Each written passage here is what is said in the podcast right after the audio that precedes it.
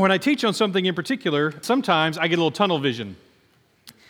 And uh, especially when I'm in a hurry, like I will be by the end today. So, uh, the, the, the, couple of things I want you to hear. One, uh, the, the gather again thing that, that we're a part of as a church, encouraging people to get back to church. Make sure you understand, especially those of you who are at home uh, and watching or watching later.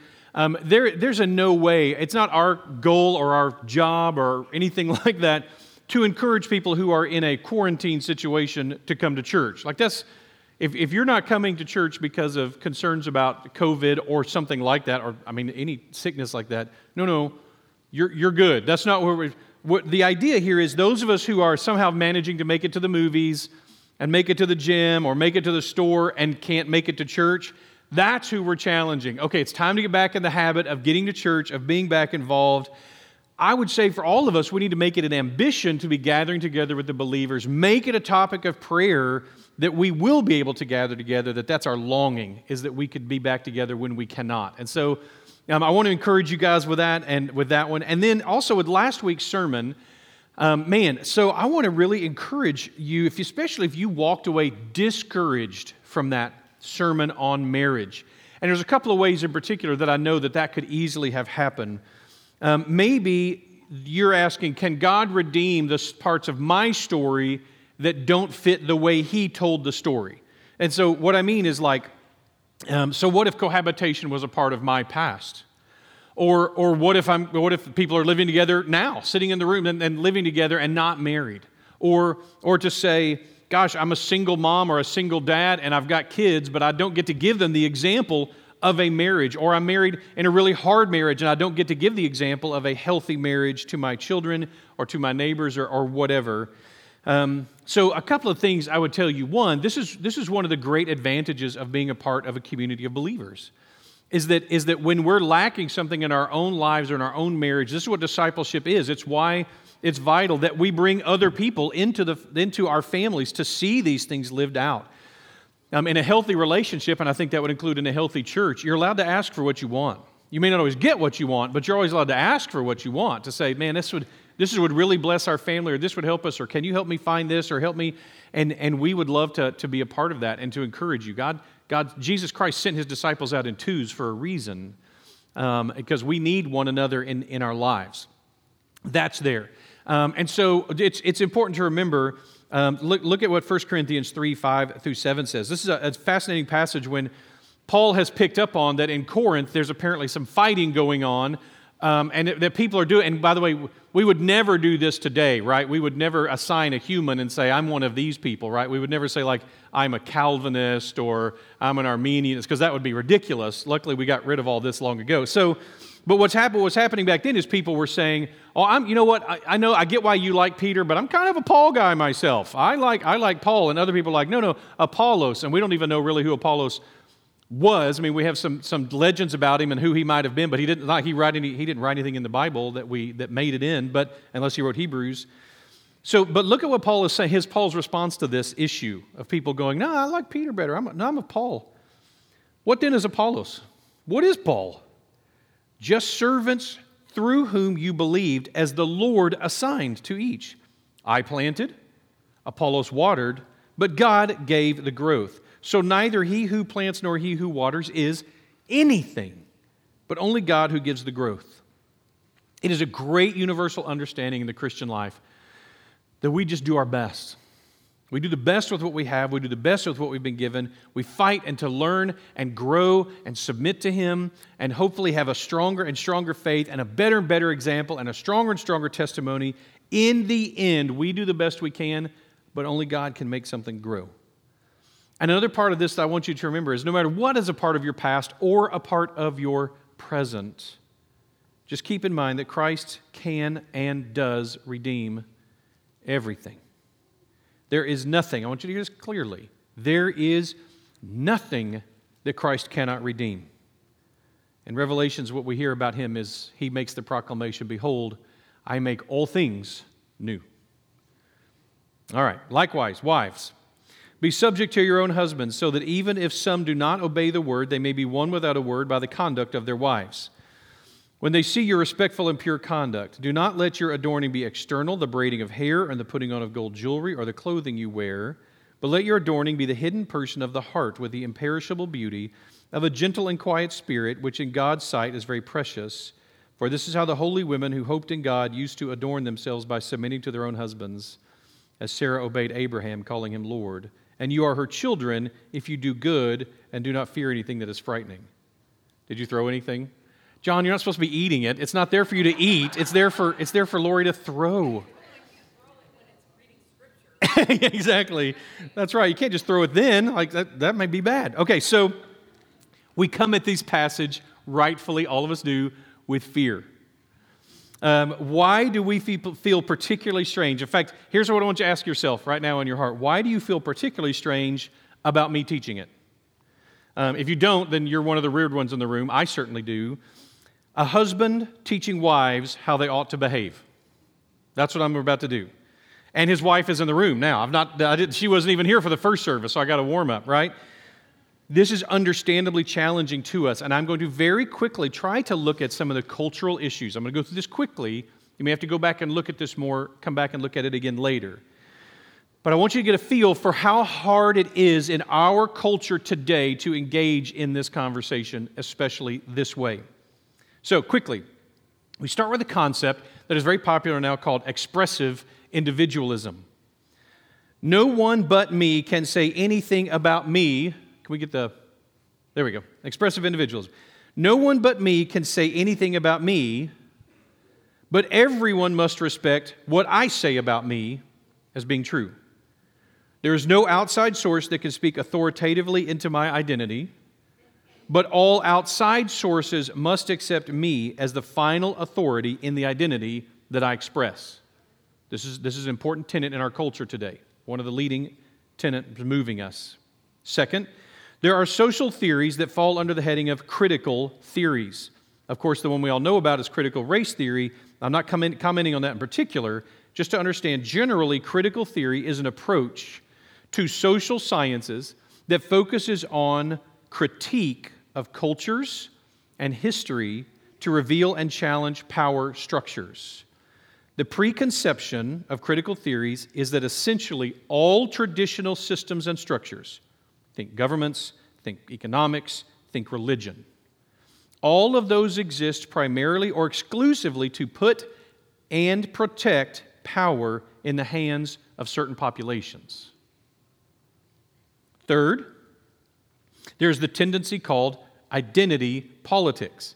Alliances based on our identifiers religion, race, sex, etc. These alliances are what form our political alliances, not loyalty to party, not loyalty to ideals, but these identities.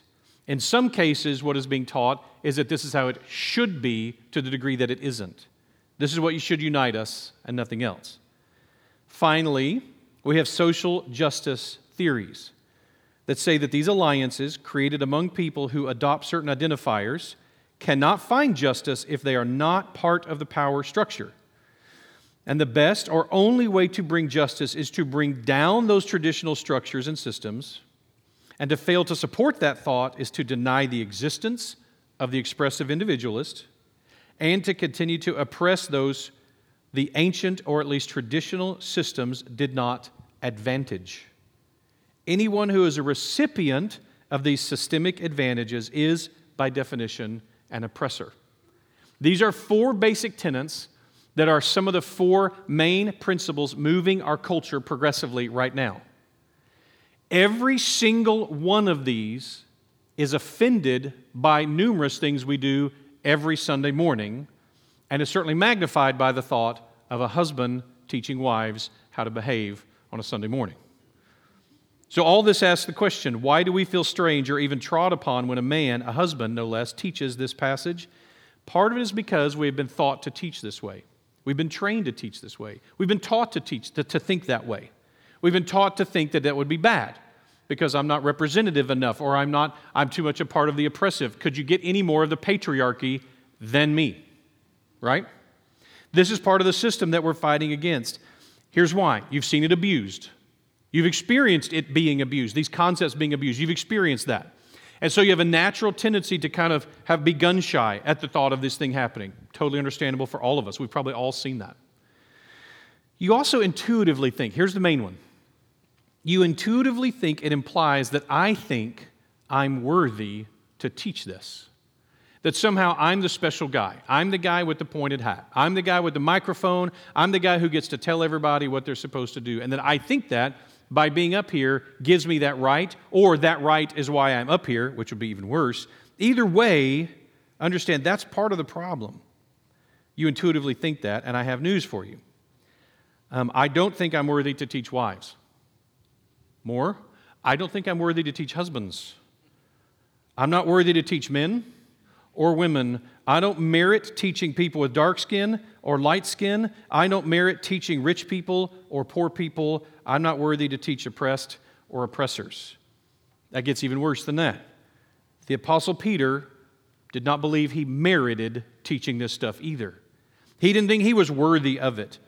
We are all counting on this idea that all of this scripture falls under the inspiration of Almighty God through the power of the Holy Spirit in the minds and hearts and hands of his people. He alone is worthy to teach us. He alone merits our attention and our obedience. Alone. Apparently, by the way, those of us who are teachers will answer to him for our arrogance to be willing to teach. Um, James 3 tells us that he will judge teachers more strictly than the rest. That's, I'm sure that's going to be fun. Uh, he alone is this. As Christians and as rational people, we believe that there are external truths that don't depend on me or you. That's what we're looking for when we come here on a Sunday morning or when we go to a Bible study or a discipleship group. Hopefully, that's what you're looking for in your friendships and in your relationships is people who can help us engage with and, and, and learn from these eternal and thus external truths. There are things that are true whether we know it or like it or believe it. They're not dependent upon us, they are objective and external and unchanging. And that's what we're looking for. When you come here, you're looking to try to hear from God, not me. You're trying to hear from God, not whoever your Sunday school teacher is or your life group leader. You want to hear from God, not them. Our goal is to try to be what Paul says is just a servant through whom God is working. My goal in preaching is to unpack the truths as we find them, not to come up with any new ones. That's what we're trying to do. This is, this is a great lesson I learned, um, if, if no other place, if, especially talking to husbands real quick. a few years ago, reading one of Stormie Omartian's books. Um, in Christian publishing, if something hits, they have to make every version of it. So there's a Power of a Praying kind of everything now, right, um, out there as a book. But reading Power of a Praying Husband, um, I don't remember anything else from the book but this one sentence, and I would have bought the book 10 times over for this sentence. Um, in it, there's a model prayer for husbands, and I'm reading it and trying to pray it. And one of the lines says, Lord, I pray that my wife will hear from you, comma, not me. This was a conviction on, on me. Because um, I realized at that point I had spent a lot of time in prayer asking God that Ginger would hear from me that she would understand me better, that she would hear what I was trying to say, that she would listen to what I was trying to explain. That's right. That this is a, they'll go, I, I don't, I, I realized I had spent a ton of time doing that and a ton of energy, and I was so convicted a moment of the, of the absurdity of asking that when God is speaking to Ginger, that he should somehow give her my insights. He's my intercessor, in other words. Yeah, this is, this is not a good attitude. And when I realized, I was so humbled by how broken and ridiculous and adolescent my heart had been about this to go, oh Lord, please never let her hear from me. Never, never, never. As long as she has access to you, why would I want her to hear from? I mean, that's, I mean, all the, all the motives for hearing from me then would all be bad, right? They would all be selfish. And so going, okay, I don't, this is a big deal. This is why we're here. I pray that on Sundays. I want you to hear from God, not me. Uh, that's, that's the prayer for all of us who teach here, should be, that we would say that. Even the Apostle Paul said in 1 Corinthians 11 1, Be imitators of me as I am of Christ. In other words, if I'm not imitating Christ, Don't imitate me. And that's Paul speaking. He didn't think that he merited being listened to or followed unless he was following Christ. Likewise, wives, be subject to your own husbands, so that even if some do not obey the word, they may be won without a word by the conduct of their wives when they see your respectful and pure conduct. All right, we got to start with the word likewise. So, what does this refer back to? This is an interesting question. What does it refer back to? Um, in some ways, certainly the entire book where we've been up till now. Look at what Christ has done. Look at what that means about you. Now, follow him in this. Likewise, you follow him in this, certainly. But the servants passage doesn't begin with likewise, it doesn't say likewise servants. So I think there must be something in the teaching to servants that then, that then Peter is saying, like what I said to the servants, wives, likewise. So I think it's 221 is the best bet. For to this you have been called, he's speaking to the servants, for to this you have been called because Christ also suffered for you, leaving you an example that you might follow in his steps. In other words, Christ has given the servants an example. This is what it looks like. Likewise, wives, Christ has given you an example, and you need to follow it. Next week, when Craig Langemeyer is up here, he's going to show how it says, likewise, husbands. In other words, you've got a calling too, and is to follow my example. The, the example from Christ that, Christ that Peter is pointing out that he wants wives to follow is this word submit or be subject. Now, this is a scary word for us. This this word has been so abused in the church by so many narcissistic and even psychopathic pastors and so many abusive husbands in the past that we're terrified of it. Now, we should be terrified of it, but that's not why. I mean, we should be terrified of it because God's calling us to something that is terrifying, um, that is transcendent of ourselves, more than we could accomplish in any way. We are jaded. I'm going to come back to that. We are jaded to this very concept. Um, and the world has called to let us there, and so has the church in too many times. I think Peter is saying that because Christ gave us an example, wives should understand how to follow his example within the family system. There's some radical teachings in this passage for its time, but they aren't what you think. Mark and I, re- my, my, son Mark and I were researching this week um, some of these ideas, and it turns out there are lots and lots and lots of ancient household orders taught from this era. Lots of them. They aren't uncommon. It was not hard to find them. The nature of the household orders, we found instructions from Demosthenes, Xenophon, Aristotle, Josephus, Homer, and, and numerous others who wrote family order training. Each of them makes it clear that the husbands are, this is significant, each of these taught that the husband is the center of the home. And as the center of the home, they were to rule over their families, and the family was to obey them. This was the idea created by, taught by every, uh, essentially every one of these that we could find. In fact, most of them taught that the reason the husband was the authority was because that men, not husbands, men are by nature superior to women and children. That was how Demosthenes and Xenophon and Josephus and others, that was the principle. So the guiding principle was listen, it's obvious. Men are basically superior. So in a family system, husbands have to be the center of the family and everyone has to obey them. That was the teaching of the time. That was the standard understanding of the time. These family systems were in place when Paul wrote and when Peter wrote for most of the world. Wives, slaves, and children all submitted to the master of the house. So Peter and Paul make commentary about how this is to be lived out within the kingdom. What does it look like for a Christ follower who happens to be a wife? What does it look like for her to follow as a wife? To follow Christ as a wife looks like what? Well, the answer is different. Their commentary is different from those ancient teachings. How? Because she obeys and submits? No. That was the rule everywhere. So then what's different? The idea of submission, we're going to come back to that and really unpack that, but how, how is it different? Number one, why she submits. In fact, you could almost say, who is submitting? Here's what I mean. Um, she chooses to submit in this passage. This is a big deal. The impression of so many of these other teachers that we saw, so many of these others, was that the action of submission actually belonged to the husband, meaning this husbands, submit your wives. That was the language in most of them. Listen to what Dionysius, um, around the birth of Christ, revealed about the founding laws of Rome. Here's one of them. Both the married women, as having no other refuge, to conform themselves, listen to this, to conform themselves entirely to the temper of her husbands and the husband to rule their wives as necessary and inseparable possessions. In other words, husbands, rule over your wives.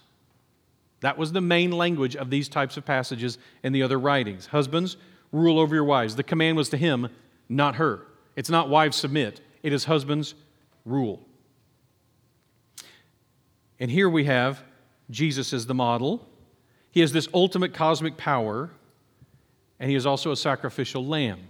He is a servant king. This creates a different model. Ask yourself, in the world of the Apostle Paul, in the world of the Apostle Peter, who is the center of the family? Christ is, not the husband. Next week, Craig's going to unpack the passage that Peter says here in a minute that we're not going to get to today, but he's going to unpack this that points out Christ is the center of the family. In fact, there is no authority structure outside of the family that matters between men and women. That's not the deal. The, the, the, he's going to show out no, no, the wives, they are co heirs, they are equals to you in the kingdom. Everybody reports directly to Jesus. That's how that works within the kingdom. So that's one, why she submits. And then who she submits to. Who is superior? In the Christian faith, who is the superior one? It's not men, it is Christ. Only Him. Who is the center of the household? Christ is. This is a clear in each of the passages in the New Testament. The responsibility for obedience to Christ for her part in the family order is the wife. It is not the husband who is supposed to make the wife obey. Is not the husband who's supposed to rule over his wife. In fact, think of the significance of this, especially now that you know that was the model of these passages all throughout history during this time and what these men would have read and grown up with all their lives. Imagine this. It is significant that whenever the New Testament addresses the subject of Christian marriage, every single time, it always uses the same verb that is here, hupotasso, which we translate to submit. Every single time. At the same time, it never commands the husband to rule over her. And when especially you understand that the main teaching of this era was husbands rule over your wives, to understand that to teach wives submit to your husbands was a little bit subversive. In fact, that's her job. And notice, it's not just women and men. This is not a male female passage. If you go back and look at the passage, this is not about men and women, it is about husbands and wives. Because notice it says, Who is the wife supposed to hupotasso to? Who is she supposed to submit to? What does it say? Am I looking? Her own husband. Not somebody else's husband, not other men. There's no authority structure there. There's no authority structure of male over female. The authority structure taught in this passage is exclusively husband and wife. That's it. Your own husband. One preacher we looked at pointed out that the Bible calls for male authority to be present in two realms only. Two only the family and arguably the church. Now, there's obviously debate in both realms for this teaching, obviously, but this is a those are the only two you can even make an argument for. There is no argument for male dominance in any other aspect of the New Testament teaching. None, except maybe those two. Still not about superiority of the man nor the superiority of the husband. Does authority, ask yourself this, does authority or submission, when I submit to someone, does that imply they are superior? I don't think so. I don't see it. In fact, it would make no sense when you consider that God the Son submits to God the Father. Jesus is not inferior to the Father. In fact, I bet if you went back in time and you watched Jesus with Mary and Joseph, you would discover that the creator of heaven and earth through whom and by whom and for whom all things were made, submitted to Mary and Joseph, his parents. Submission does not equal a lack of power, it does not equal a lack of significance. None of those type of things. So we're still going to have to unpack the word submission, aren't we? Because we're still we're still stumbling. Every time I use the word, you're still stumbling over it. You're still like, bleh, bleh, bleh, gross. Every time I do it, right? So let's understand this word. Hupotasso is the Greek. Hupo just means under. It's just that's all that the word means, under. Okay? Tasso is a more, more fascinating word. And the two words put together, hupotasso. Tasso is a military term, um, almost strictly military term. And what it means is a position or a place or a mission or an appointment. So clearly, one way of understanding this passage, this, this word, hupotasso, is the idea of sub, under, mitting, mission, sub, mission, right? My mission is now subordinate to someone else's mission. That's not a bad understanding, but the problem is we've so jacked up this word in English. We have so destroyed it that everyone has this passive, pathetic surrender, capitulation feel to it, doesn't it? You have that feel? It's because we've abused it so badly. And so I usually use other words, like my favorite is the word devoted. If this passage were to read, and it probably does more closely to modern English than the Greek, why, likewise, wives, devote yourself to your husband, that would sound very different in our ears, even though it's probably the same meaning in the original. But let's have some fun with it. It's a military term. To position yourself under organizationally or militarily. One author I looked at said maybe we ought to start thinking of this term more militarily, since it's a military term. I like that. Likewise, wives, deploy yourselves on, def- on the behalf of your husband. That sounds better, right? To the warrior women, likewise, wives, array yourself for battle according to the sacrificial leadership of your husband. That doesn't sound, that doesn't sound passive, does it? And yet, that's almost certainly what the picture here is being created. It's, it's the picture of a soldier making the mission happen. And we think of those people as heroes, don't we? I mean, let's hypothetically, if you had a handful of soldiers who had been warned that there was likely to be a terrorist attack at the entrance to the airport where they were, and the next morning they got up and posted themselves there in an effort to help and rescue as many people as possible, we would call those people heroes if they died, right? That is hupotasso. That's the very picture of it, of hupotasso. We forget that the, uh, the ultimate picture of hupotasso is soldiers, not weaklings, not inferior, not pathetic. In fact, the exact opposite. The ones who make things happen, the strength behind the military, that's hupotasso. There's nothing weak or pathetic about this concept, and I do believe these passages indicate an authority and responsibility structure, but that it transcends our culture. What it's for is a testimony. What it's for is a picture of Christ's submission, his example to us. He submitted himself to the cross. And when we submit ourselves, which none of us as humans are good at, we are giving a principled picture. Just like when we lead sacrificially, we are giving a principled picture of Christ's love for his church.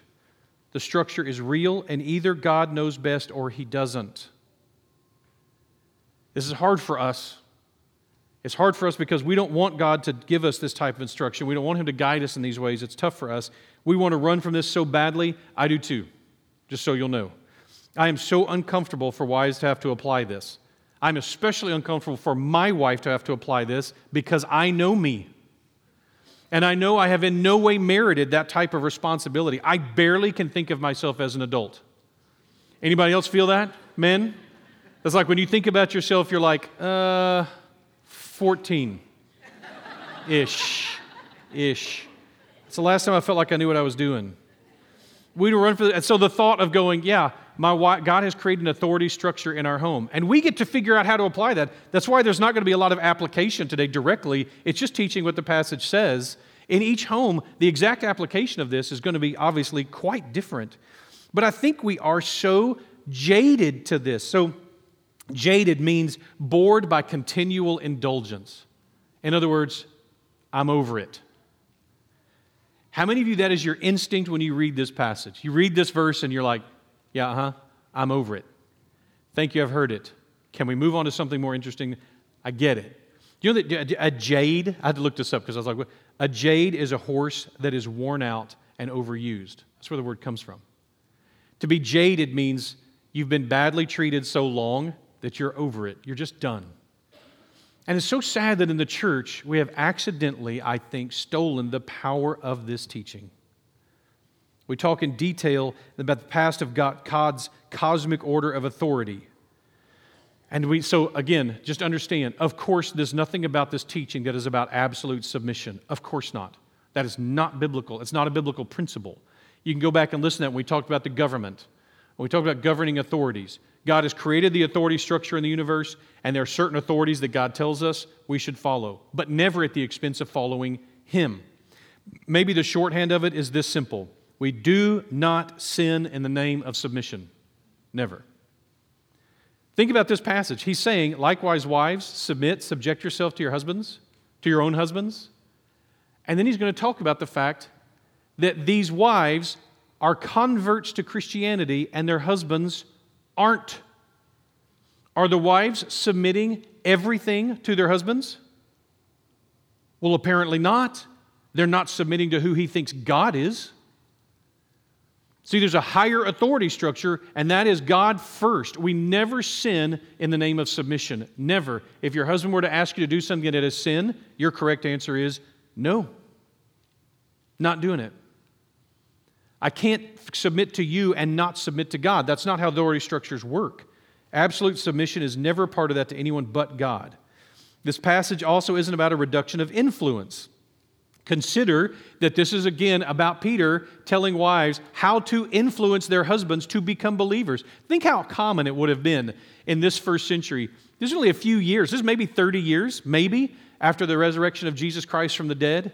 How many times was a family divided by one convert? That you had a wife, and it tended to be wives early on, right? That's just a guy thing. Sorry, it's just you know we're, we have a hard time not being right. Anybody ever picked up on that? We have a hard time not being right, and so that's what I've always believed. This must be the truth. You're telling me, I'm, and so it would be t- women are, are seen to be it's easier for many women to say, "Well, that sounds right. I'll, I'll change my thinking in regards to that." And so now she has she is a convert, and her husband is not. What do you do with that? Well, Peter's saying you influence him and you lead him to conversion.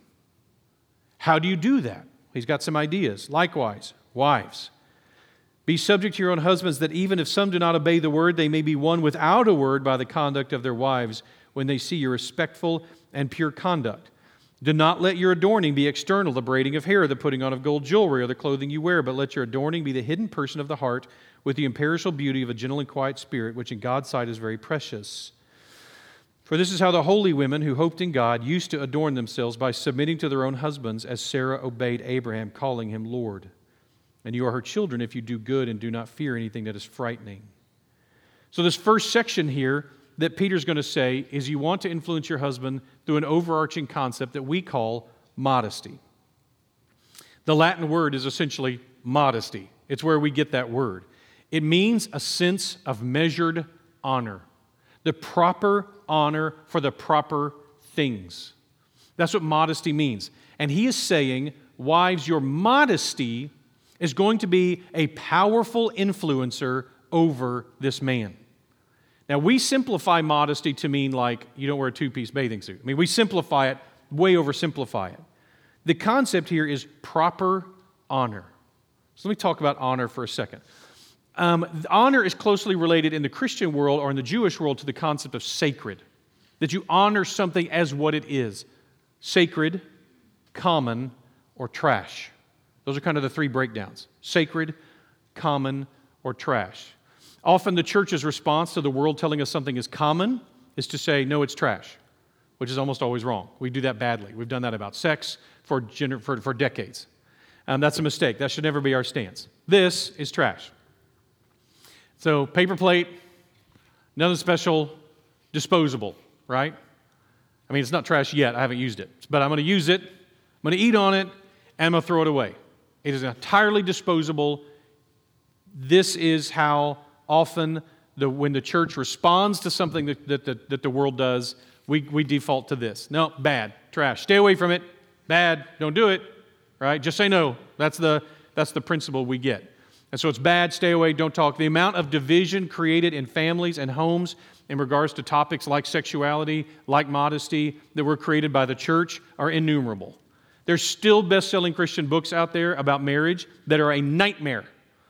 I, I would love to like go buy them all and burn them. Like I, I just, I've have seen so many marriages traumatized by them, um, and, and they're all in the name of Jesus Christ. I am sure the authors are great people. They just shouldn't have written those books. This is a this is often where we get and the division created by in youth groups around the country even when i was a kid. Many of you remember that right? So when everything became common when the world was like no no sex is common it's everything it's nothing special it's blah blah blah blah blah and the church said no it's bad it's trash like well, that was a bad idea. That was the wrong direction to go with it. So if something's trash you just get rid of it when you're done right? You just toss it. Nothing special about it. You don't care. I don't care what happens to it, it makes no difference to me right? This is common if you're at the leg home and, you're, and you come for a common meal, you're just going to make a sandwich, you get some pasta, and you say, grab a plate out of the cabinet. It's, this is one of your two or three options that you can grab, right? We go through a set of these or something like this every two or three years. The kids break them or lose them or, or, or whatever. It just happens, right? There's nothing special about them. If it, I mean, they're, they're fun, you know, whatever. But when they, when, if they break or if they go away, no one cries a tear about it, right? We're not, we're not concerned about it. We just we just, buy, we just go to the store and buy another set for a little bit of money, right? There's nothing all that special about them. I'm going to drop it here in a second. Here's what's different. With that, I don't care what happens. With this, I hope it doesn't break. I mean, if it does, that's fine. That's okay. I don't want it to, but it's okay. See the difference? Common's like, I mean, I, you know, it's one of those things, right? So it's going to not break. See, good. We looked out. This is Ginger's grandmother's china. Okay? This is sacred. It's special. The paper plates, they sit out on the cabinet. The, the everyday wear, the common, they sit in a cabinet with all kinds of other stuff just stuck in with them, right? The kids can get those. These are in a special place in a special drawer that the kid knows they're taking their life in their own hands to even come near, right? you, don't, you don't go near Lady Baker's china. You just don't do that.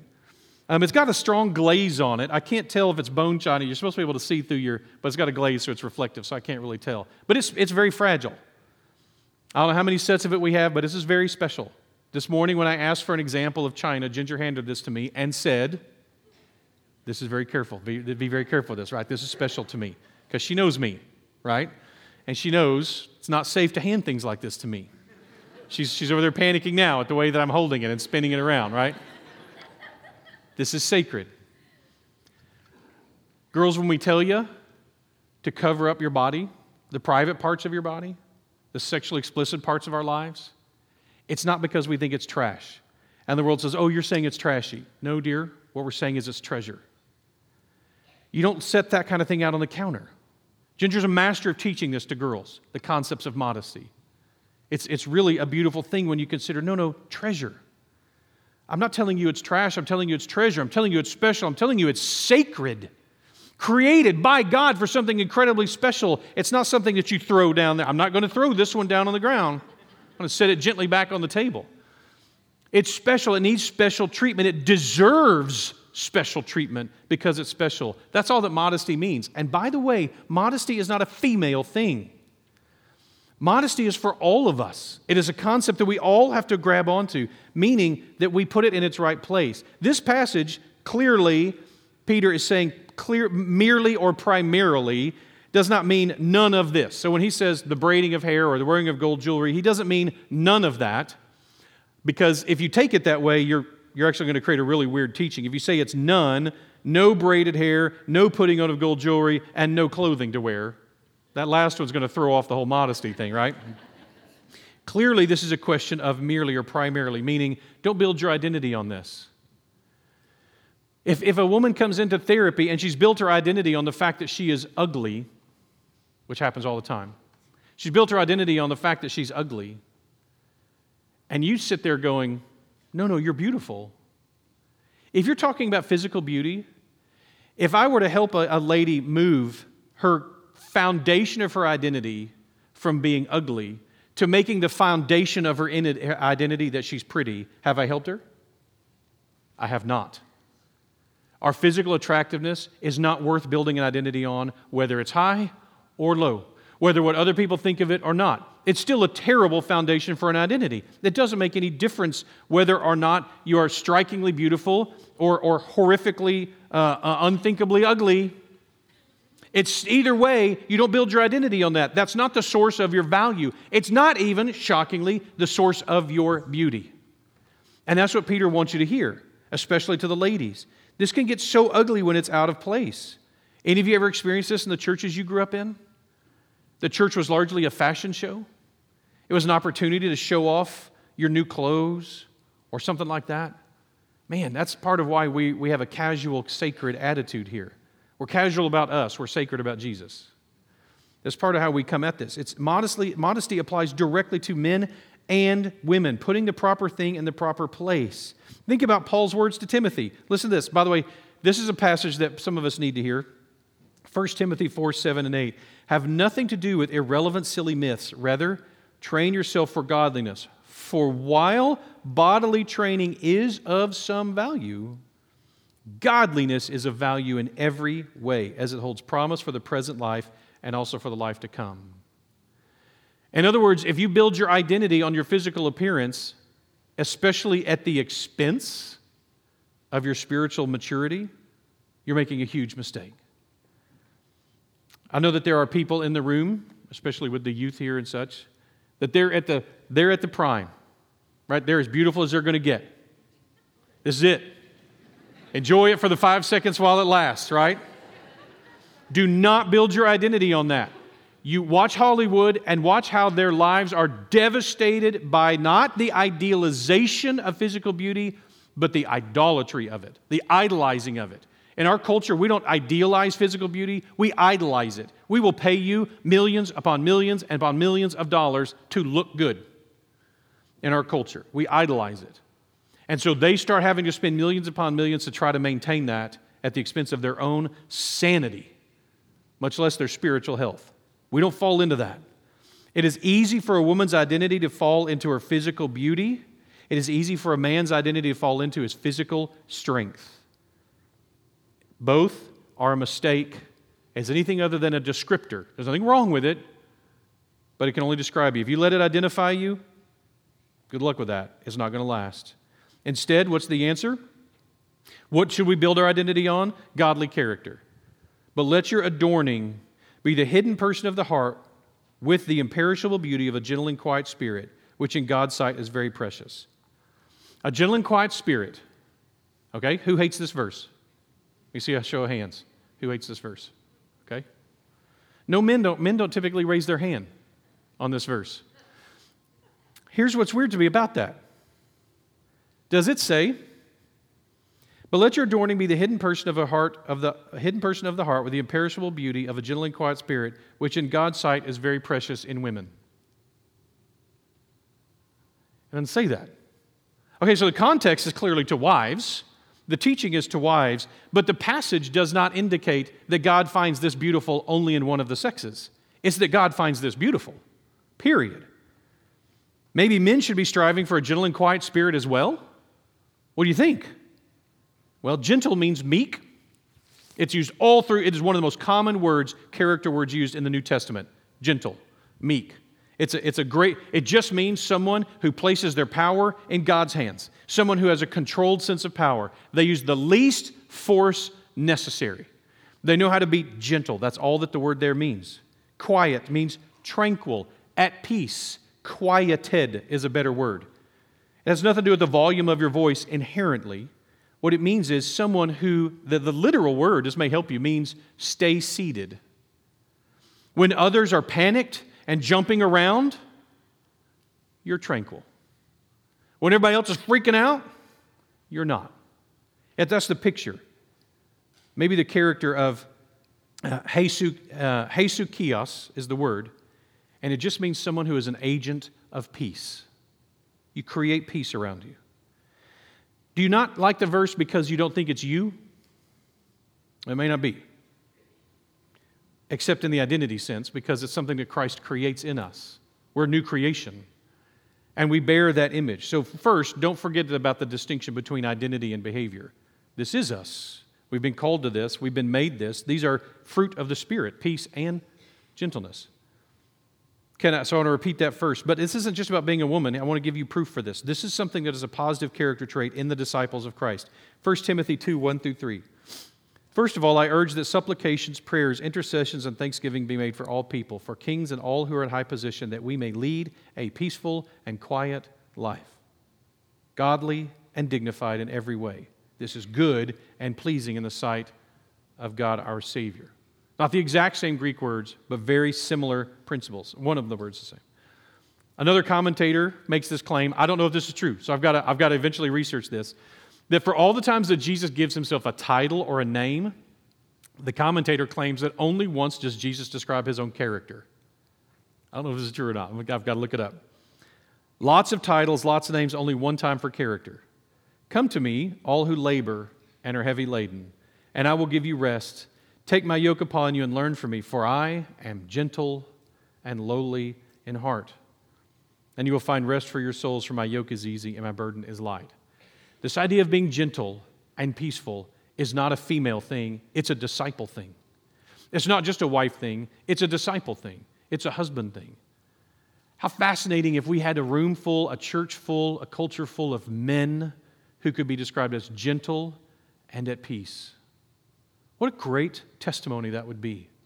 Just as great a testimony if we had a church full of women who were gentle and at peace.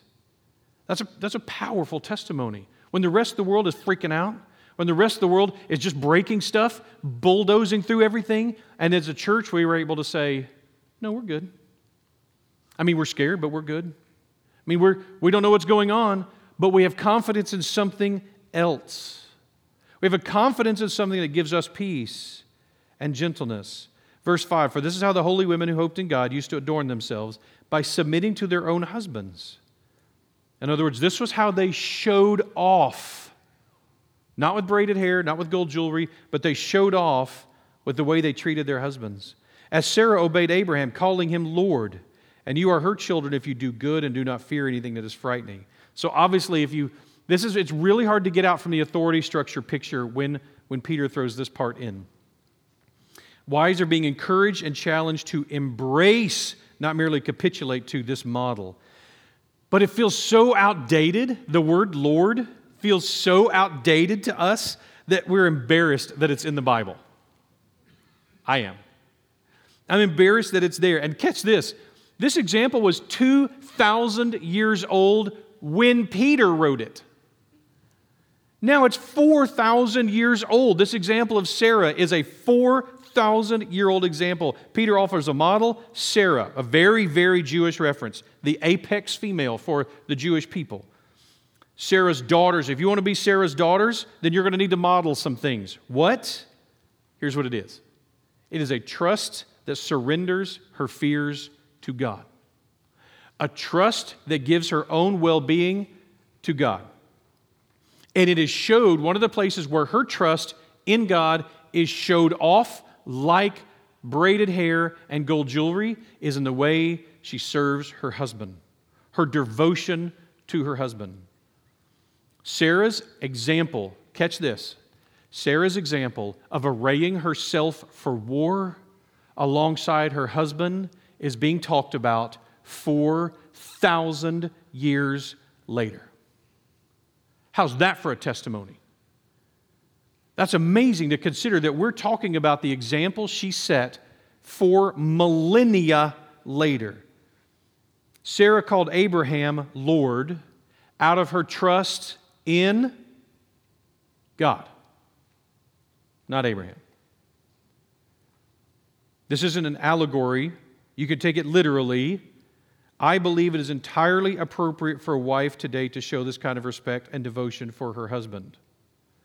Maybe not in this exact way, but to show that same kind of devotion is what Jesus modeled for us.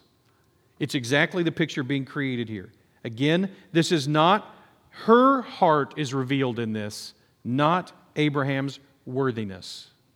This is important to understand. Her calling Abraham Lord says what about Abraham? Nothing. It says something about Sarah. She trusts God well enough to be that over the top. A man who readily submits to God is not that hard to submit to. This is going to be part of the teaching, I'm sure, next week. I've done it several times.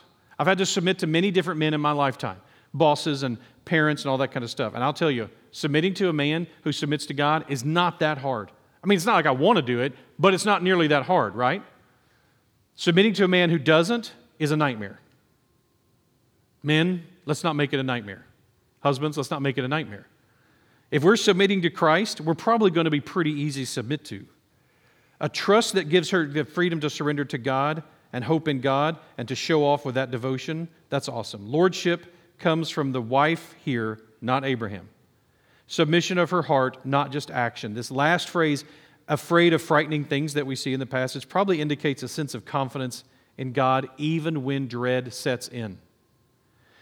Even there's a sense of dread, just like Sarah faced many, many times. I don't have to give in. And keep in mind, Peter is writing too. Think about this unbelieving wives in a culture that largely treats them as property, and she believes something different than her husband about the purpose and meaning and value of life and who God is. Do you think she had anything to be afraid of? But she didn't have to be afraid because her confidence was in God, not in Abraham, not in her husband's, it was in God. And we need help and we need to grow and we need accountability and we need encouragement. Every one of us does to live out the kind of radical teaching that we get in Scripture.